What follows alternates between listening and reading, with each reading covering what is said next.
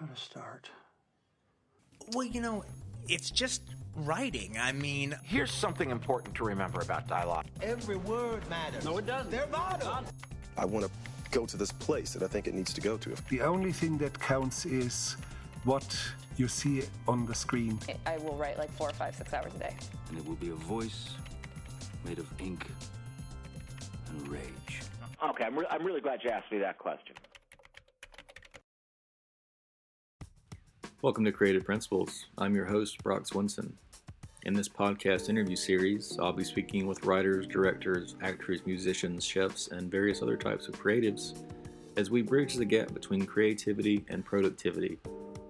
Here we'll be discussing the habits, routines, and lessons that help promote a successful creative life. If this is your first time listening, make sure to subscribe on SoundCloud or iTunes. Make sure to also check out Freelancer Class, where you can learn how to become a freelancer full time or part time. The online course will teach you how to make money online as a writer, marketer, designer, virtual assistant, accountant, or salesperson. Stay tuned after the show to learn how to get access for free to this $99 valued freelancer course, along with some other free items on our website, creativeprinciples.live. Director Matt Osterman was heavily influenced by The Twilight Zone as a kid. By the time he got to college, he realized directing films could be a real opportunity for him to tell stories. In his latest movie, Hover, Osterman teamed up with screenwriter and actress Cleopatra Coleman for a futuristic film that revolves around an environmental strain that led to agricultural drones who turned dangerous. In this interview, Osterman discusses the problem with movies written by corporations, his take on 70s thrillers for the movie Hover, creating your own look as writer director, and knowing when to twist the knot or build proper tension in films. Yeah, so I, I came from a, a small town in northern Wisconsin, and, and you know, filmmaker wasn't necessarily on the uh, on the on the career checklist. So it wasn't it wasn't a, a thing I really knew that people did. You know, I was acutely aware of of movies, and I was you know infatuated infatuated with them, and you know I was always playing around with cameras and writing stories, but I never really quite connected the dots. I don't know if I'm just a, a slow learner or or whatnot, but you know eventually I think in college, you know I had the light bulb moment, and uh, and I said, you know what, I can actually probably do this. You know, why why the hell not? You know, there's other people out there doing it. You know, let let's give it a shot. So yeah, it's just I think maybe just right out of college, I, I started kind of writing and and sailing. You know, kind of on my own, and eventually got up the nerve to do some really bad shorts, and then kind of built from there. What kind of led you, you know, slightly, if you're to um, just characterize like into the in the sci-fi genre? What were those early inspirations you saw as a kid or growing up that you really liked? Yeah, so I think you know I can kind of blame my my parents for that. They, you know, I think it was I must have been nine, ten, eleven, somewhere around there. They gave me a, a hand-me-down black and white TV. You know, it was probably ten inches or something, like to put in my room. You know, really crappy TV, but I, you know, at that age, I'm like, all right, like some creative freedom here. I get to kind of fall into that world, and I might have even picked up like four stations. It was pretty bad. But one of the things that was playing all the time, kind of in that that seminal point, was uh, uh, the Twilight Zone. So you know, at night they would play reruns of the Twilight Zone on one of these channels, and I just would kind of watch those as, as much as I could, and, and would fall asleep to them often, and and I'm sure that's probably requires some therapy at this point in my life. But I think, uh, yeah, learning from the master Rod Serling, I, I think kind of imbued, um, you know, my own creative kind of aspirations with thinking of these kind of bigger ideas and and and these deeper mysteries and and maybe humans don't have all the answers and and uh, kind of kind of playing in that space is endlessly fascinating to me. And that might have been there with or without um, Twilight Zone, but that's the that's the excuse I can hang that hat on. What led you, or what was the jumping point between you? As far as IMDb has listed, you got two shorts listed, then a few years later, you came out with Ghost from the Machine. How did you first get that movie made and find funding and everything else for it? Yeah, so I did a yeah a, a couple shorts, and then uh, I got hired on to be a, a local a, a feature documentary um, that was executive produced by Jon Stewart of The Daily Show and I just got you know pretty lucky to get hired on that. But but doing that, you know, and, and working on making a film for over a year kind of gave me the confidence. So you know, let's you know create our own luck. Let's go uh, make something. So you know, I wrote something uh, to be done really cheaply and kind of built a team, and we passed the hat, and and you know got a few investors, and we made a made a feature for about twenty five, you know, twenty five grand, and uh, and you know kind of pulled it off just through a, a ridiculous amount of sweat equity and, and, and, favors, and and that was kind of the uh, yeah the launching point for me. So after that, a, a few years later, you made a movie called 400 Days. Um, I read an interview you did back when the movie came out. You said you were trying to avoid stories that uh, quote you know spoon-fed paint by numbers narratives. What does that mean to you? Is that something you find in the script? Uh, obviously, it's like avoiding tropes and things, but how do you think about that as you approach, you know, filmmaking and being a director? Yeah, you know, I mean, I think, you know, I'm not going to call out any movies by name, but movies out there these days that I actually love, uh, and I love going to the theater to watch. But it, it's clear, you know, they're kind of written by a corporation, and they're checking off a bunch of boxes, and they're fun, you know, roller coasters. Like I, I appreciate that. Like, don't get me wrong. Um, but in terms of like my own artistic sensibilities, I, I would get kind of bored, you know, doing doing that sort of thing. So let's let's kind of push the envelope and find kind of new, interesting angles um, to tell tell these stories, and you know, make them about characters or about things that are kind of still in the unknown that we're not really sure where they get to go. And I get to kind of extrapolate, you know, what I think is going to happen in in the in the near future. And and uh, you know, it's all really just a big excuse for me to learn and do research. Um, you know, just you know, kind of inter- eternally inquisitive. So I think uh, these things are opportunities for me to kind of just geek out and learn new stuff. Uh, so, for example, we'll, we'll, get to the new movie in just a second. So, with 400 Days, it came. It was kind of loosely based on this real experiment called Mars 500, I believe, that was meant to showcase the psychological effects of what it's like to be in deep space. Um, where did your research begin? Did you just read an article about that and start writing a screenplay, or how did that all kind of take shape in the in the script? Yeah, exactly. No, I yeah, I don't remember the initial article was or story, but I read it. I'm like, holy crap! Like, who would sign up, you know, to go away and and and live in you know this two for 500 days? It's not even really. There's no real space travel involved. You know, you don't get the glory of of that. You're just you know going in this confined space, you know, for science, which I thought was rad. I could never do it, but these people, you know, like were kind of heroes to me.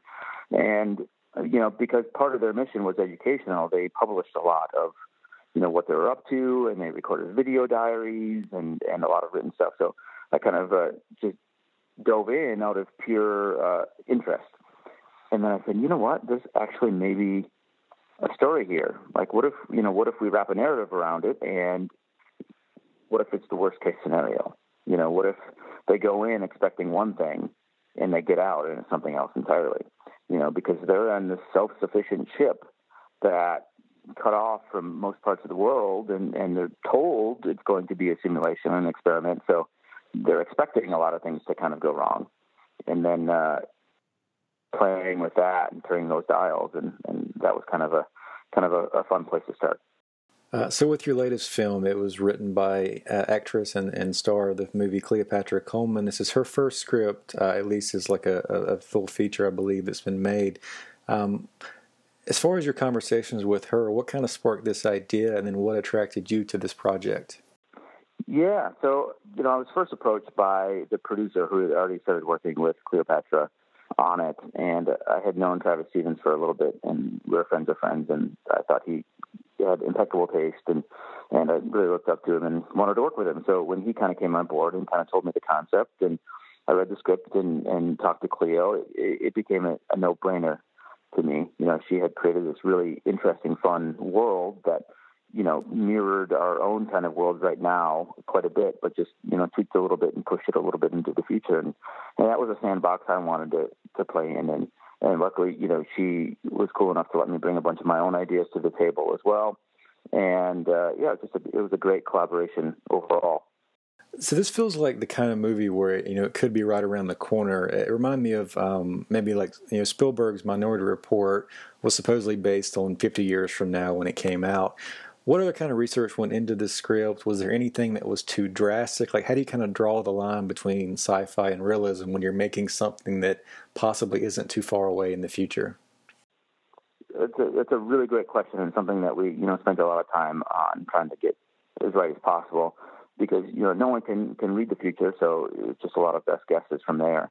Uh, and I think you know I've wanted to kind of play with uh, a couple of dichotomies. One was the urban versus rural, you know, so you know you get to kind of play in both of those worlds with the different levels of technology and how much is involved there. And then also, you know, technology is not like you know someone dry, draws a, a line in a calendar and says everything has to look futuristic from here on out, right? It's an evolution of of, of technology, and it's often you kind of can't tell what's happening. Uh, it's advancing a lot quicker these days, so it does kind of feel like we're we're moving into the future for the first time. Um, but what I wanted to show was kind of you know a lot of these people had you know you know one foot in the past and one foot in the future, so they they do have some of those elements that um, are from the future, but they're being used and they're practical. They're not just these uh, you know showy sci-fi pieces. They actually have have value in their life and and they're dirty and, and, and you know being used on a day to day basis. So it was really trying to find those tools corporations and, and trying to wrap the uh, you know kind of that that world building around that idea. In terms of you know creating suspense, I don't want to give anything away from the movie, but in terms of creating suspense or just the, style for the film, um, what was the conversation, or how did you decide to give the drone a point of view, as we kind of see in the trailer, with you know that's from this point of view of the of the killer type thing? Yeah, you know, I mean, it, it's it's kind of that. You look at a lot of those, um, you know, slasher movies, and oftentimes you, you know, you switch to the point of view of the killer, and that you know puts the audience on edge because now the audience knows something that the main characters don't. And that is always unsettling if you know if you're vicariously kind of experiencing the movie through the main character they know something that they they don't. You know it's kind of like the um alfred hitchcock had had this kind of uh, metaphor analog where you know if you have two men having conversation at a table you know but then you cut to a bomb under the table that's ticking down to get ready to explode you know you're twisting the knot there and and it's just a matter of time before you know something's going to happen. So it just builds that tension and and hopefully a level of anxiety. Uh, so yeah, that was kind of the kind of the idea behind that. So you've mentioned Twilight Zone and Hitchcock is kind of your you know what led you into this genre. Perhaps was there any cinematic influences for this latest film? Yeah, yeah. Uh, quite a few, and we really leaned heavily on some of the '70s thrillers, like the Alan Pakula trilogy. Um, you know, All the President's Men and uh, Klute and Parallax View.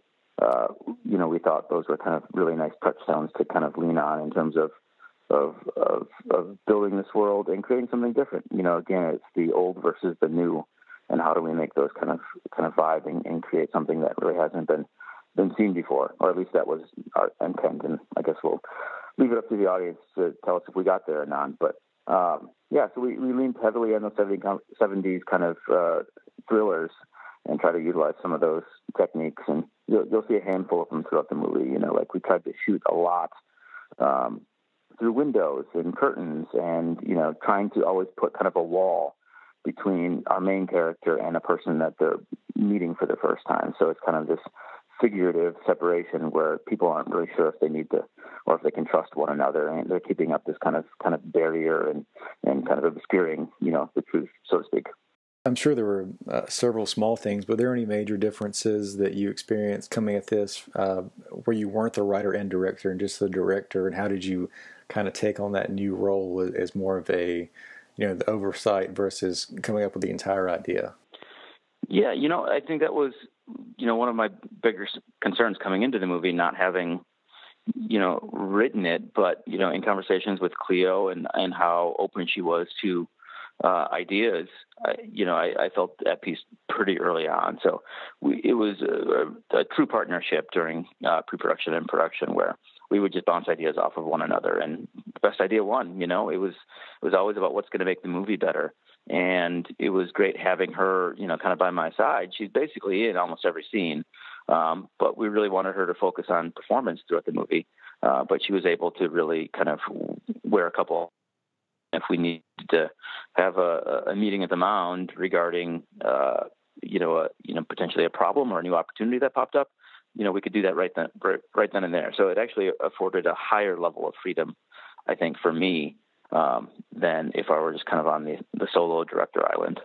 I read an interview you did with Filmmaker Magazine a while back, and one of the quotes was, I've made my movie. I don't want to be making the same movie for 10 years.